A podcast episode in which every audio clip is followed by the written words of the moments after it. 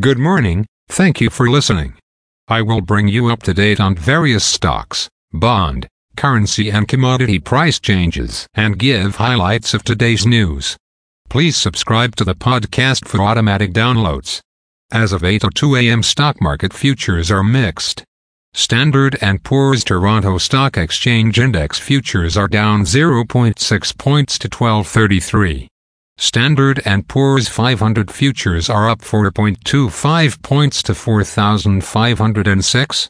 Nasdaq futures are up 13.5 points to 15428.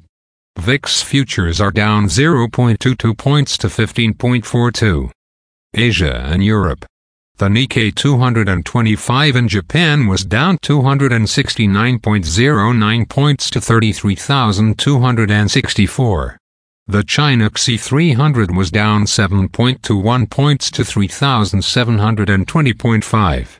The DAX in Germany is down 32.87 points to 15,696.25. The CAC 40 in France is up 11.31 points to 7,288.27. The FTSE 100 in London is up 3.27 points to 7,655.01. Commodity markets.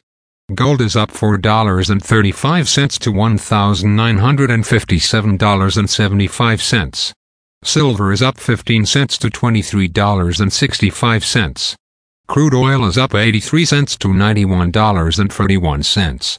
Copper is down 3 cents to $3.74. Natural gas is up 3 cents to $2.76. December corn is called to open lower at $4.68. November soybeans is called to open lower at $13.12.